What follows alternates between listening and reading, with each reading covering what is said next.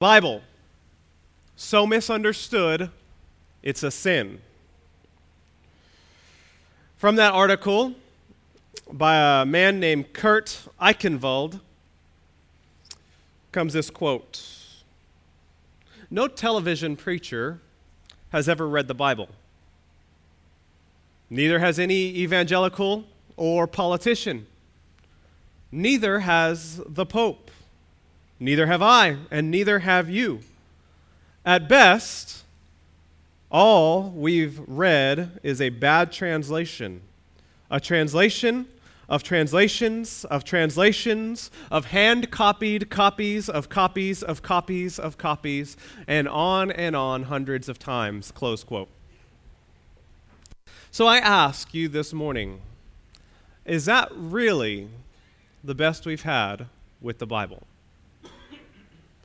A translation of translation, a copy of copies of copies of copies, and so on and so on.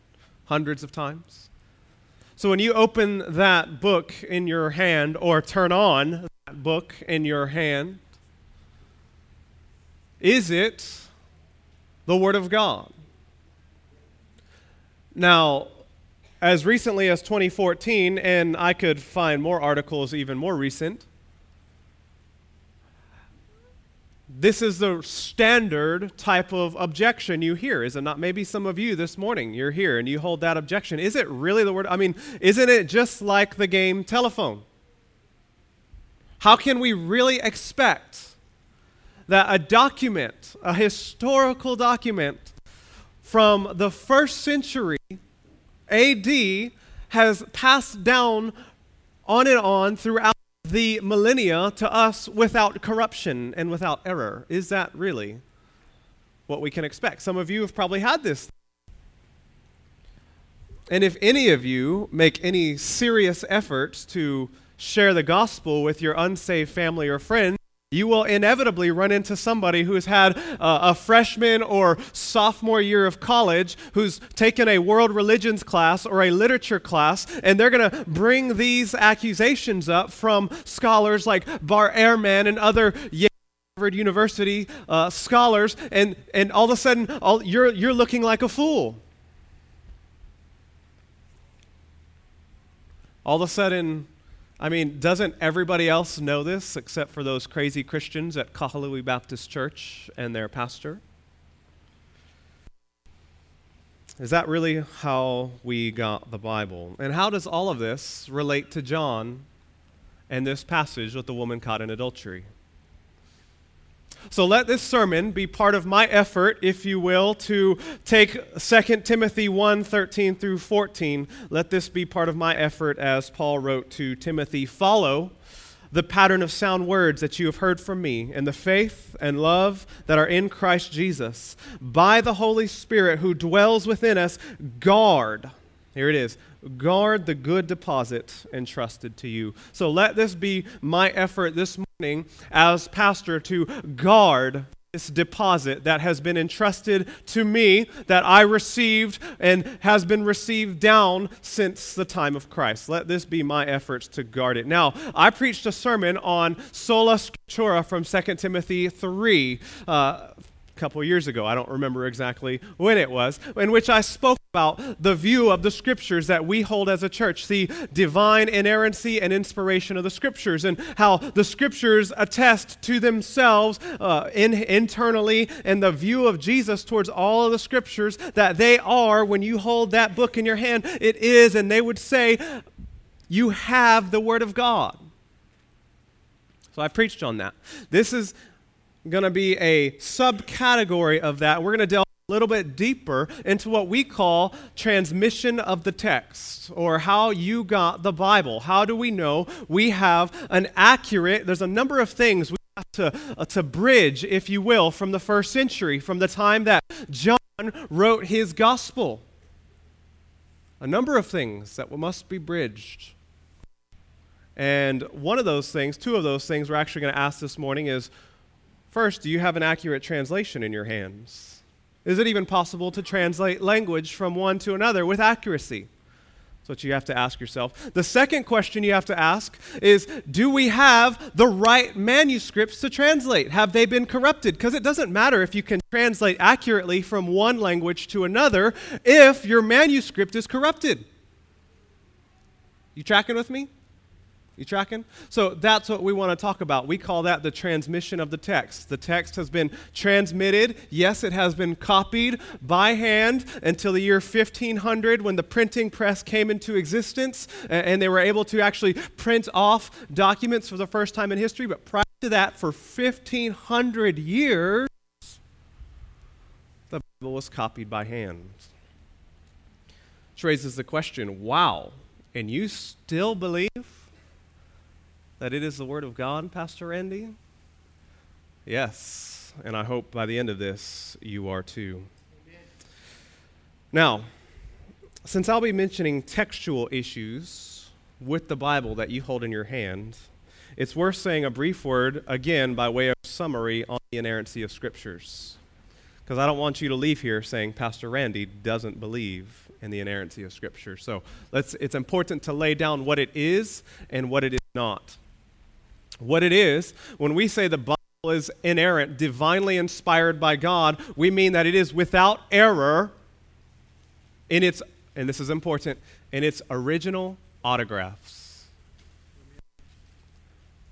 You tracking with me? In its original autographs or documents.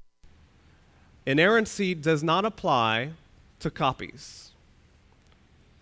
We don't hold that all copies of Scripture are inerrant. We don't. Printers make mistakes. People who type them make mistakes. We're going to talk about all of these things. Inerrancy, as we believe it, applies to the original autographs. Now, there's an issue, there's a problem. Where are the originals? Where are the originals? We don't know. We don't know. We don't have them. They have been lost to history. Oh my goodness, Pastor Randy, so are you saying that we don't know what the original said, such that we can't say that they're. No, no, no, no, no. We'll, we'll get there. We'll get there. But please know divine inerrancy applies to the original autographs.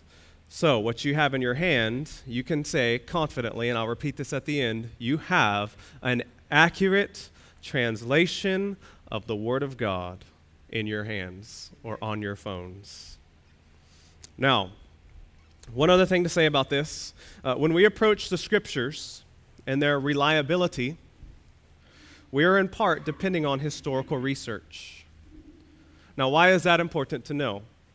We're in part depending on historical research, and that tells us that historical research of any kind does not yield the type of certainty that mathematical certainty yields or what we would say scientific certainty in some cases. Science can't even always yield scientific certainty.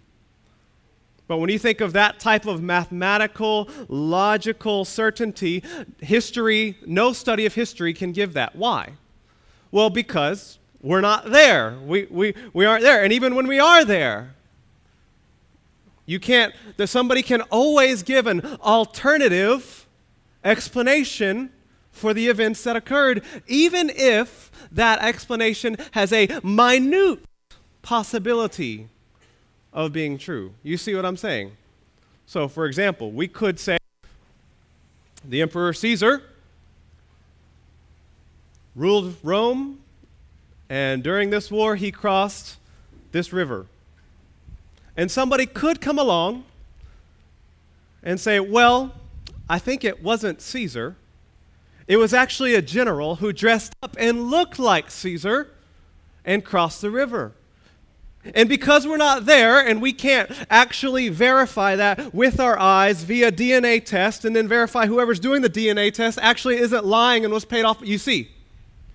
And it can go on and on. So it can't yield the type of mathematical certainty that we generally think of when we think of events transpiring. But we can't even do that today and with all of our modern day technology and courts. Even when you have video surveillance of something, does that mean that everybody sees the same thing and interprets it the same way? There's a whole movement and button issue in our country law enforcement and videotapes even when it's caught on camera, you don't have the same interpretation of the events that went down. So, what we have in historical studies is confident certainty that these things or events occurred, strong confidence that these events occurred. And if you toss out the Bible, you toss out all of history. You can know nothing. And some people land there. So we can know nothing. Some people actually believe that. There's nothing I can know except for what I experience. For that sounds intellectually honest and intelligent, but the problem with that is none of us live that way. Nobody lives that way. You don't live that way. I don't live that way. How do, how do you know, Pastor Randy? Well, I'll give you two examples. One, I was born and I'm told that my mom and dad is Randy Pauley and Deborah Pauley. They're on my birth certificate. How do I know that they're my parents? I didn't see myself get born. I didn't see them sign the birth certificate. Maybe my birth certificate was forged. How do I know I wasn't stolen or switched in the adoption room? I don't look anything like my dad. Maybe that's a good. Ex- I don't know. You see, we don't live like that. I'm not, I'm not going to call you mom until I have more certainty that you are my mom. Give me a DNA test. Mother's Day, out the window. No, we don't do that. Or, I'm being facetious, right?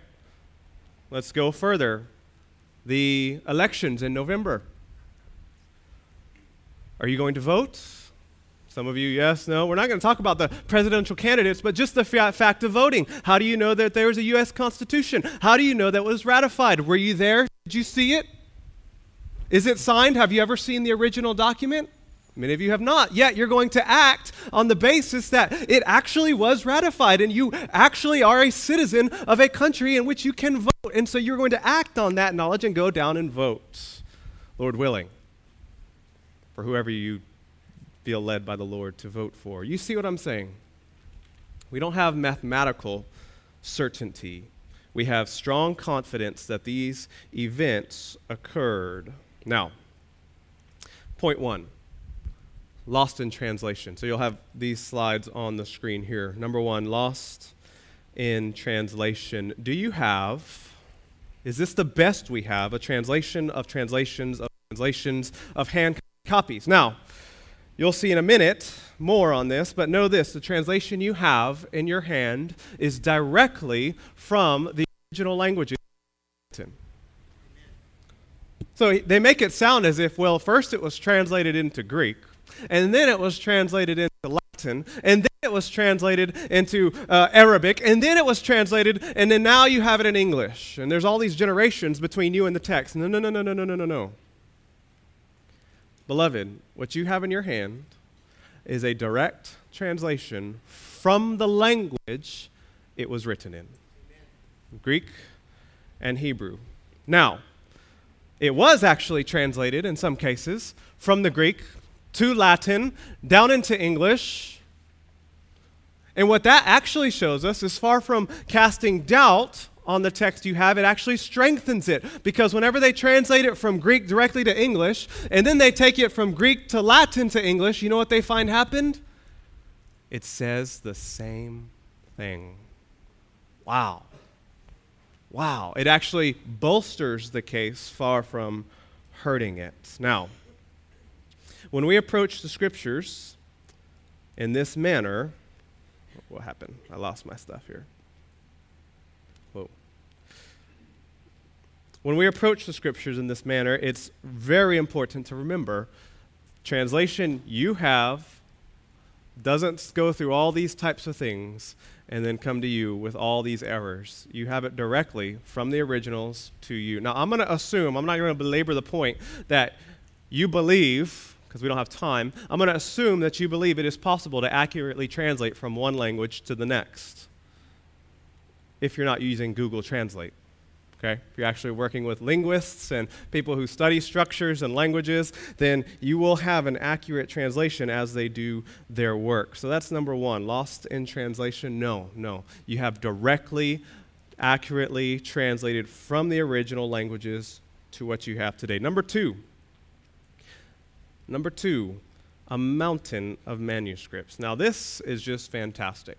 This is just, this is really where it starts to get very, very interesting. So, not only do you have an accurate translation, but you could say, well, Pastor Randy, okay, so I believe you can accurately translate them, in that we do have the translation from the original languages, but how do you know the manuscripts weren't corrupted?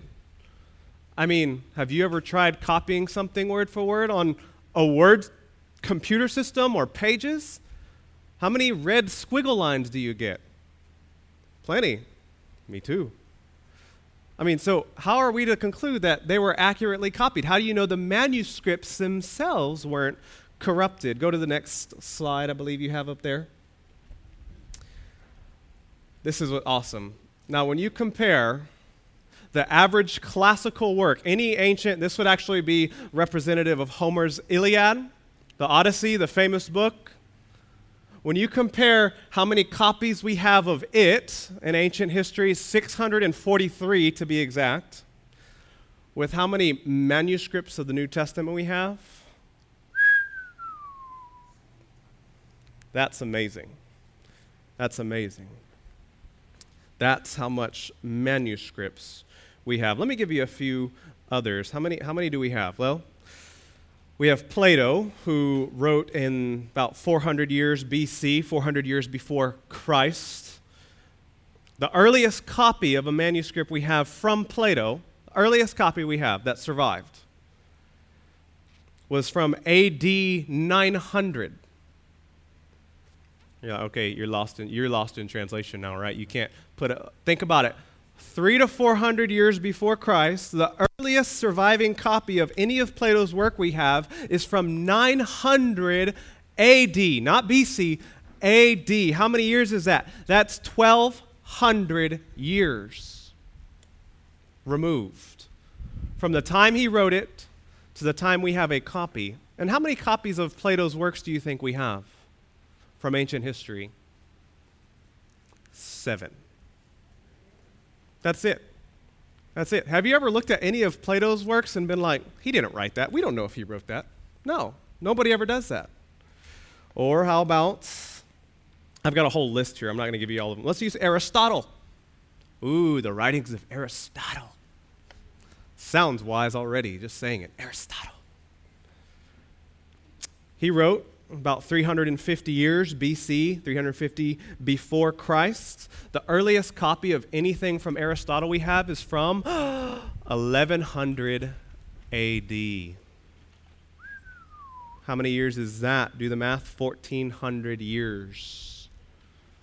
How many manuscripts from Aristotle do we have? 49. 49. Let's come to the New Testament. I already told you Homer's Iliad, 900 BC. It was written. Earliest copy we have from Homer's is 400 BC. The original span of time between the earliest time that he wrote it and the surviving copy, 500 years. How many copies of Homer's Iliad do we have? We have 643.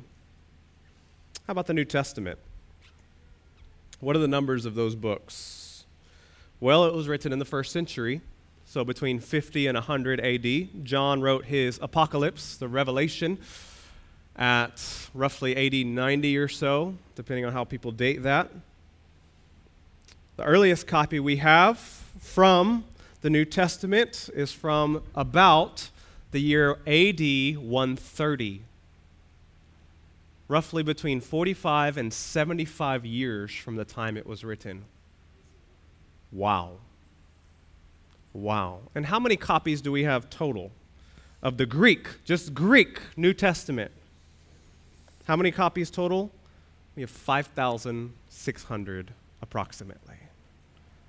Homer's Iliad, number two, an ancient historical document, 643. New Testament, 5,600. Homer's Iliad, how far was it from removed? 500 years. New Testament, how far removed? Less than 100 years.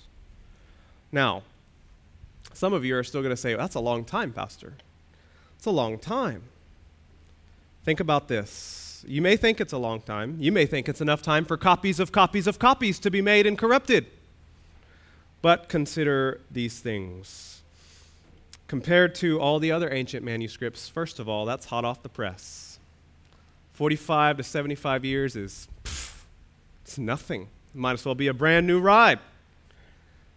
But consider more. Books back then were far more valuable than they were today. Far more valuable. There was no printing press, so keep in mind when you wrote a book back then, it was very expensive and very labor intensive. So, what you had was literally a treasure in your hand if you had a book. Today we can go to we can go to Walgreens and buy all sorts of little books and things. They couldn't do th- this. And not only that, they believed what they were writing was actually scripture. So it was not uncommon for them in that generation to keep books and use a book for literally hundreds of years. Hundreds of years. I have a book in my office that's more than 100 years old. Hasn't been touched and or tampered with they would keep it and use it for many times hundreds of years. There's an example of this. We actually have a fascinating example of this. Uh, there's one, and one of the most important manuscripts we, they found, one of the most important manuscripts found is called Codex. Which one? There's two of them. There's Sinaiticus and Vaticanus. Now, Vaticanus is a copy of the New Testament. It's a whole copy of the entire New Testament. It was made in the fourth century, which is the year 325 AD, about. It's one of the oldest entire copies of the New Testament that we have. Now, think about it 325 AD, scribes re inked this book, so they had a book. Scribes re inked this book in the 10th century so that it could be used longer. Do the math. 325 to the 10th century. That means they used this particular book for more than 600 years. Beloved, that means that there is a very high, not only possibility, but probability that the manuscripts we have are first generation copies, some of them, of the New Testament. So far from being copies of copies of copies that were just corrupted and changed over time, there is a high probability that what we have in the New Testament is a first generation copy sitting in a museum. Wow. Wow.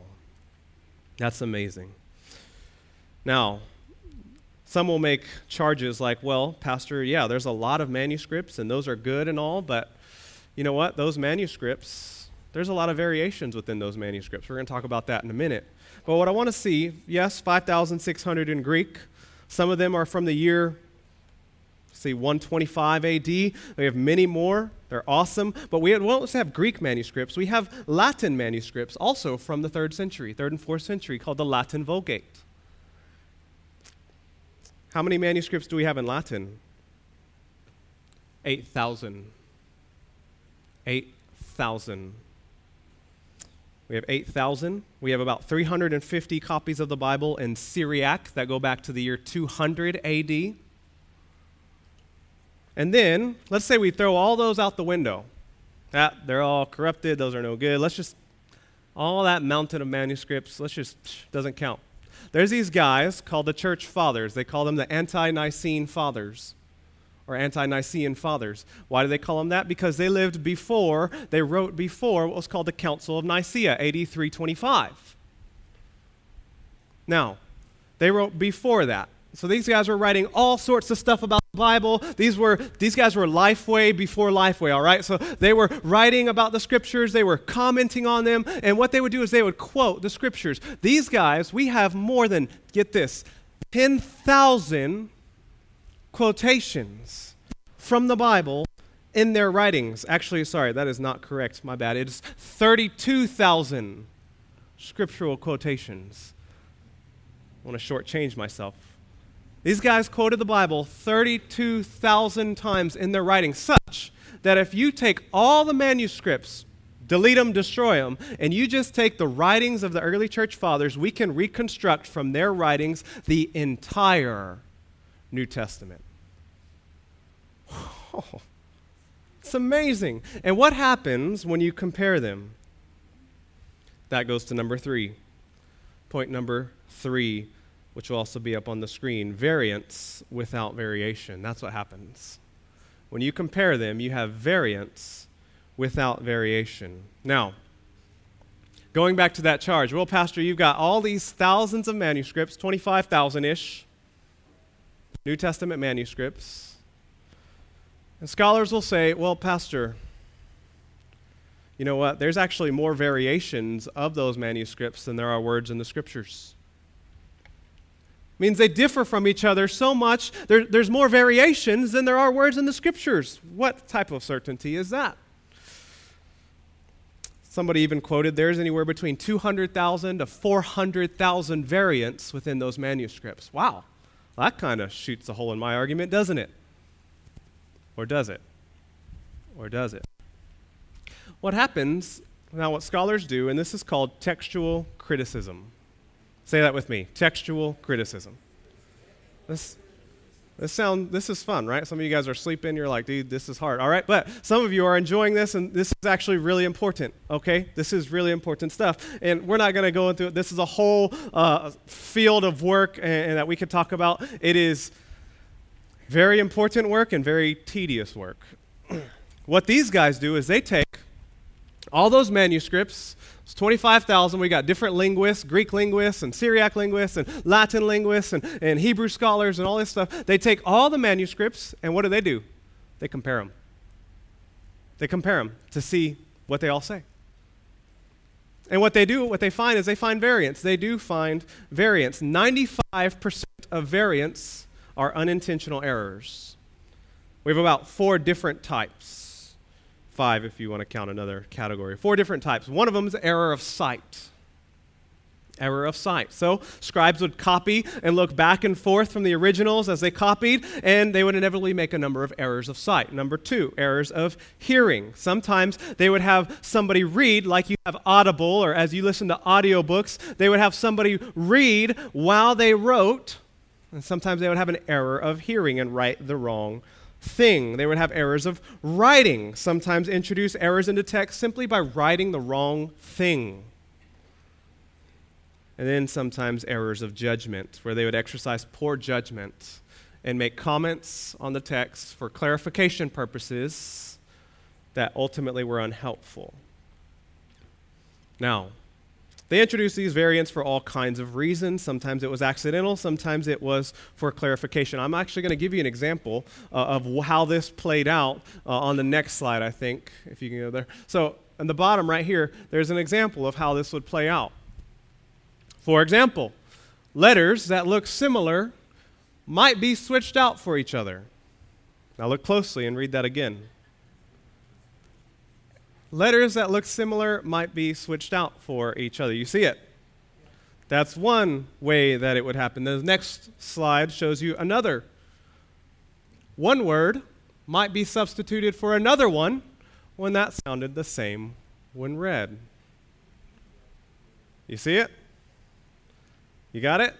One word might be substituted for another one that sounded the same when read. Now, that's a variation, that's an error. Do you know what that's saying? That throughout the whole meaning of the sentence? No. How do you know what was supposed to be there? You look at the context. You know that that's, that's the wrong word. What's supposed to be there? O N E, not W O N. But that's another example. Here's another one. Words might be skipped. Huh. Did you, you, get that one? Yeah, you guys, some of you are like, I don't see it. Oh, there it is. I'm a moron, right? Okay, yes, you are. No. Um, some words might be skipped. Or the next one, words or letters might be doubled. Sometimes words or letters might be doubled. That's another example of the types of variations you see. And then the next slide, uh, and there's actually no. Um, there's no errors in that one. Whole sections might be skipped when the same word was used a few lines apart. Now, that's the vast majority of the variations that you have 95% of them. So that number that they give 200,000, 400,000 variations, here's how they count that. Let's say you have 10 manuscripts that say it is easier for the eye for a camel to go through the eye of a needle than for a rich man to enter heaven. Let's say you have 10 of them. They all say the same thing. It's easier for a camel to go through the eye of a needle than for a rich man to enter heaven. Then let's say you get one manuscript, the 11th one, and it says it's easier for a cord to go through the eye of a needle than for a rich man to enter the kingdom of heaven. Well, that's a variation. How many variants do you have? You say one. They would count them all as 11. You have 11 variants. That's how they get that big inflated number of 400,000 because they count every single manuscript, even if 10 of them say the same thing, but there's one variation, you get 11 variants, not one suddenly the holes in their arguments start to look a little bit bigger. The devil's in the details, isn't it? When you look at these arguments, and then what you find is it's not as if these variants are littered all throughout the Bible. They all cluster around the same places over and over. What's the point of all this? Beloved, we have so many, so many manuscripts we know exactly when they're doing it. We have so many manuscripts to compare back and forth. We know exactly when they're doing it. So, while on one hand it looks like it's a bad thing because it shows all the variants, it's actually a good thing because it's the presence of thousands of manuscripts that allows us to correct them. You see, like you saw on the screen, it's, it's not that hard, it's not rocket science. And so as they see, they look at the text, it becomes quite clear why a scribe would introduce it and what the original was. Now, some of the more substantial scribal additions or insertions or suspected readings in your Bibles are marked off with an asterisk or brackets or footnote or center column note. And why do I go through all of this when we're in John 7 53 to 8 11? Look at your Bibles. Look at the Bible you have. Somewhere on there,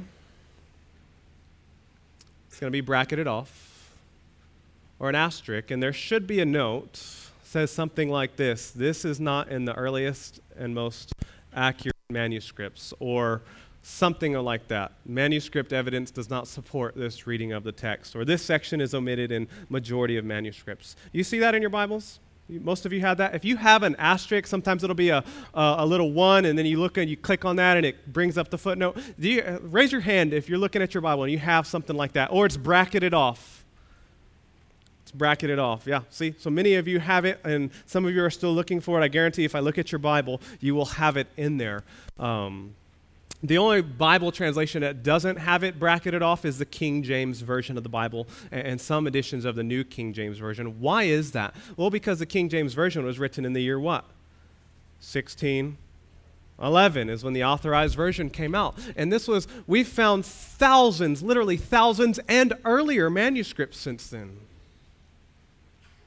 And so all the new editions mark it off. What's the point of all this? Here's the point you came in here, maybe you're doubting whether you have an accurate version of the Word of God. And if you doubt whether you have the Word of God, then you don't have to obey anything in it. But if it is the Word of God, if it is accurately translated, then what does that mean for your life? You better pay attention. There's probably no more important book you could read this week than that one. What's the point of all this? There's no conspiracy to trick anybody. There's no. So when you see articles like the one in Newsweek, they're making a big issue out of something that is not an issue at all. And actually, the translators tell you up front, they show you, they want to be honest. These men love God, they love people, and they're trying to serve you in their work. There's no conspiracy to trick anybody or hide anything. We know exactly what we have. The book you have in your hand is the Word of God, accurately translated and preserved. If you read it, it will change your life. I promise. And obey it. And last thing about the variations. Even with the more substantial variants, like the ones you have, John 7 53 to 8 11, another big one is the ending of Mark. It ends after verse 8. So verses 9 and on, Mark 16 9 is another one of those sections. Here's the issue with any of those not a single, here it is, not a single doctrine of the Christian faith is altered or changed in any way as a result of those variants. Isn't that amazing? That is phenomenal. Not a single doctrine of Christianity depends on a questioned portion of biblical text. Not a single one. Praise God. Praise God. Amen. Now, last point, number four. Next slide. Neither do I condemn you.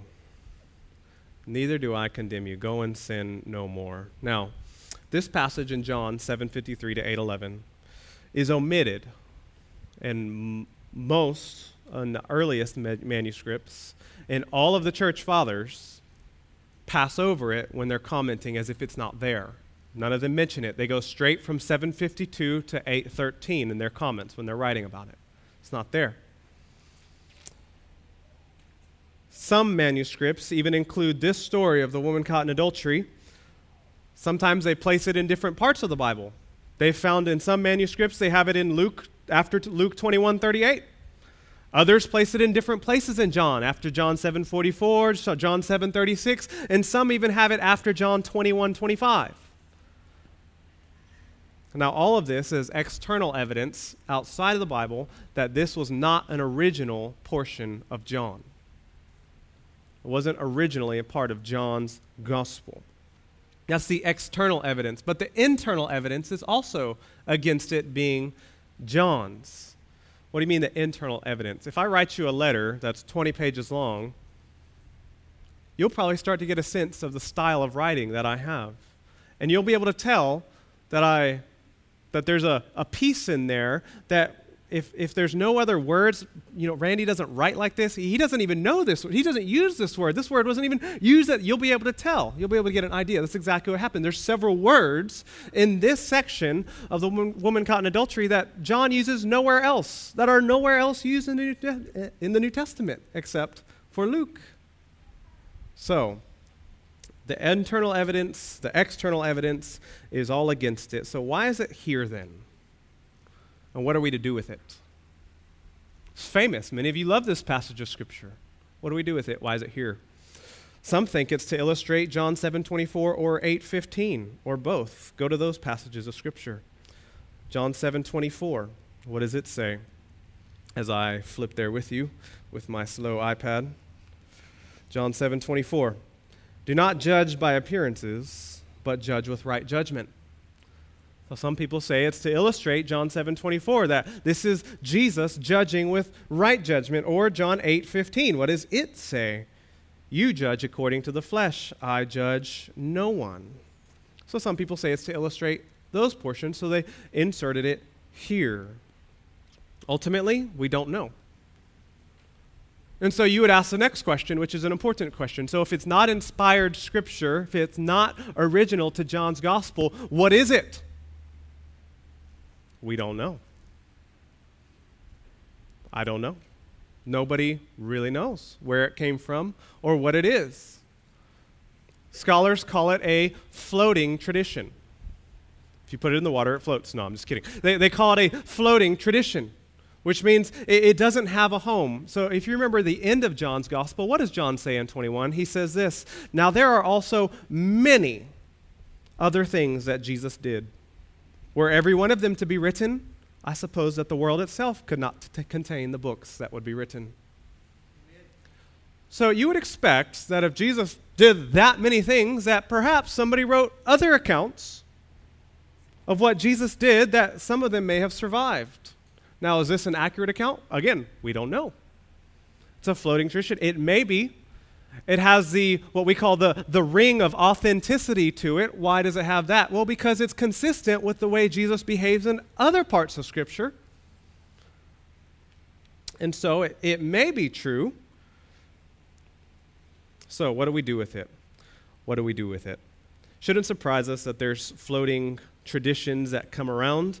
John and the others tell us themselves that these things would fill up the whole world if they were written down. So the question becomes what do we do with it? All right, what do we do with it? So, given that we don't have much longer left in our time together, I hope it's been helpful. So, you think about manuscript transmission, let me briefly give you some points and takeaways from this passage. All everything I'm going to give you is taught elsewhere and affirmed elsewhere in Scripture that we know is divine and inspired of God. Now, just because it's not part of our Scriptures, what we do with passages like this is it means we don't hold them as authoritative. We hold the Word of God as authoritative and affirm what the Word of God teaches. But because this is contested, I'm going to teach a few things that we would take away from it if it were indeed, for sure, Scripture. So let's look at this passage. Famous. Let's explain some misconceptions, and I'm going to do this very briefly. A few players in this passage. One, the scribes and Pharisees, the religious leaders. We see them in many other places to the woman caught in adultery. And, and, so they bring this woman who's caught in adultery and, and, throw her at the feet of Jesus. They place her there.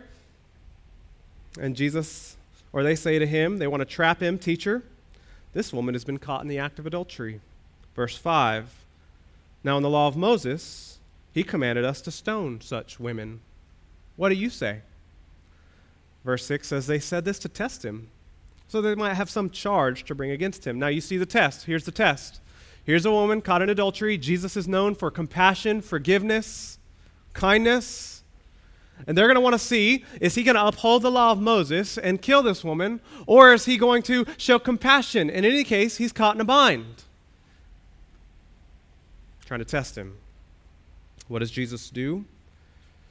Well, verse 6 Jesus bent down and wrote with his finger on the ground. What did he write? A lot of people make a lot of, about what he wrote. What did he write? You want to know what he wrote? We don't know. We don't, we don't know. You want to know what's important about that?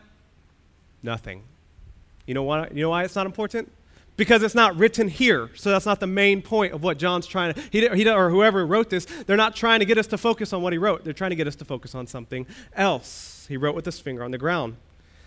Seven, and as they continued to ask him, he stood up and said to them, let him who is without sin among you be the first to throw a stone at her. And once more he bent down and wrote on the ground. And when they heard it, they went away one by one, beginning with the older ones. And Jesus was left alone with the woman standing before him. Jesus stood up and said to her, Woman, where are they? Who, who has condemned you? Has nobody left? She said, No one, Lord. Jesus said, Neither do I condemn you. From now on, go and sin no more. Now, one of the biggest misconceptions that come out of this passage is verse 7. This is what many of you probably know from this passage, and you've probably quoted it or, or used it and misapplied it. It's okay, we all do this. And that's let him who is without sin among you cast or throw the first stone at her. Now, this gets distorted to mean something it was never meant to mean. This doesn't mean that Moses or, or Jesus expected people who were to obey the law of Moses to be sinless, exemplary saints. This was in the law of Moses. And he meant for it to be obeyed by saints who struggle with sin. But we take it to mean, well, I'm a sinner, and if I'm not going to say anything about what this person's doing, even if they're sleeping with their wife or, or beating them or whatever, because I mean, him who's without sin, let him cast the first stone. I'm not going to make any judgments. That is 21st century religious pluralistic tolerance, and it is filthy and non biblical. None of it, this is never meant to be, and no other passage of Scripture is meant to ever say that Christians don't make judgment calls about sin especially within the body. This doesn't mean we don't exercise church discipline unless we're perfect. No, no, no, no, no, no, no. None of that is here. What is then? What does it mean then? Here's what Jesus was doing Jesus was exposing a double standard and hypocrisy of the day. What was it? Well, who did they bring to Jesus? The woman caught in adultery. What's the question that comes out of that? Where's the man? What is the double standard in hypocrisy? Well, back then, as now, men could commit adultery and sexually immoral acts, and they looked the other way. It was okay and actually even understood as customary. But for a woman to engage in the same thing elicited killer. Do we see this today? Yes. So, what Jesus is actually doing is he is exposing a double standard in hypocrisy, which he does elsewhere in Scripture, does he not? He's always exposing the hypocrisy of the religious leaders. So, what's he doing? How is he doing it? What he's doing is he's saying, in essence, let him who is without sin, when he says this, he's saying far more accurately, let him who is without this particular sin cast the first stone. Well, what does that mean? Okay, if you're here and you're accusing her of committing adultery, any of you religious leaders, if you haven't committed adultery, go for it burn. And what happens? Silence. And they leave. he just exposed their hypocrisy. None of them. Look at how massively hypocritical this is. These men of God doing the very same things they're accusing this woman of doing. And what does Jesus do? He just blows it wide open. She loved Jesus. Amen.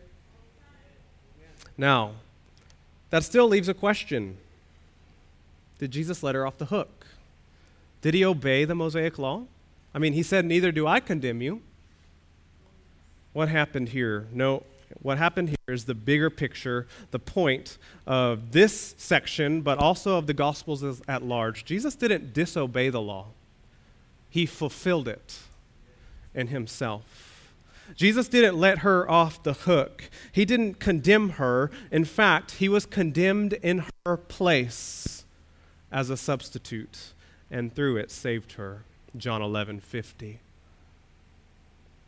Or, as Galatians 3:13 says, I love this. Christ redeemed us from the curse of the law. What is the curse of the law? Death. Christ redeemed us from the curse of the law. How? By becoming a curse for us. For it is written, Cursed is everyone who hangs on a tree. So, what is Jesus doing right here? He is fulfilling the law and canceling the curse for all who believe. So, what's the good news for you? The takeaway for you? The good news is some of you in here maybe identify with a woman caught in adultery. Maybe you're caught in literal adultery. I don't know. Maybe you're doing something equally heinous and you're wondering if on the other side of this is condemnation, then know this Jesus offers you forgiveness of sins today if you will repent and believe. You will not get condemnation at Kahului Baptist Church when you come to Christ. Christ was condemned by becoming a curse for us.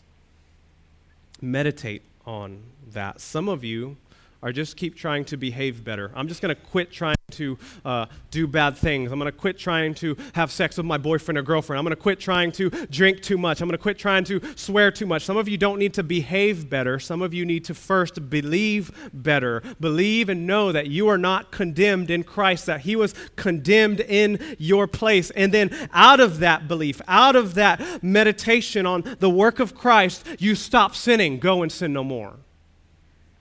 Go and sin no more. You forsake your lifestyle, find true freedom and joy in Christ. Some of you need to hear that today. Go and sin no more. So that you won't be condemned? No, because you are not condemned if you follow Christ. In closing, I want to close with a poem that'll summarize all of this. There's a lot more we could say in all this, but I'm going to close it up from John Newton Precious Bible, what a treasure does the Word of God afford? All I want for life, for pleasure, food and medicine, shield and sword. Let the world account me poor. Christ in this I need no more. You have everything you need and the Word of God before you. Praise God. Let's pray. Father in heaven, we thank you for your miraculous work in preserving your word to us through the ages. May you be honored and exalted and glorified and adored for revealing yourself to your people. And I pray that as we leave that we would meditate on this reality that you became a curse for us that we might walk in newness of life. Would you help us, I pray? Would you draw those who may have doubted your word to faith this morning, and those who are living in sin, may they go and sin no more today and find forgiveness and joy in Christ. In Jesus' name we pray. Amen.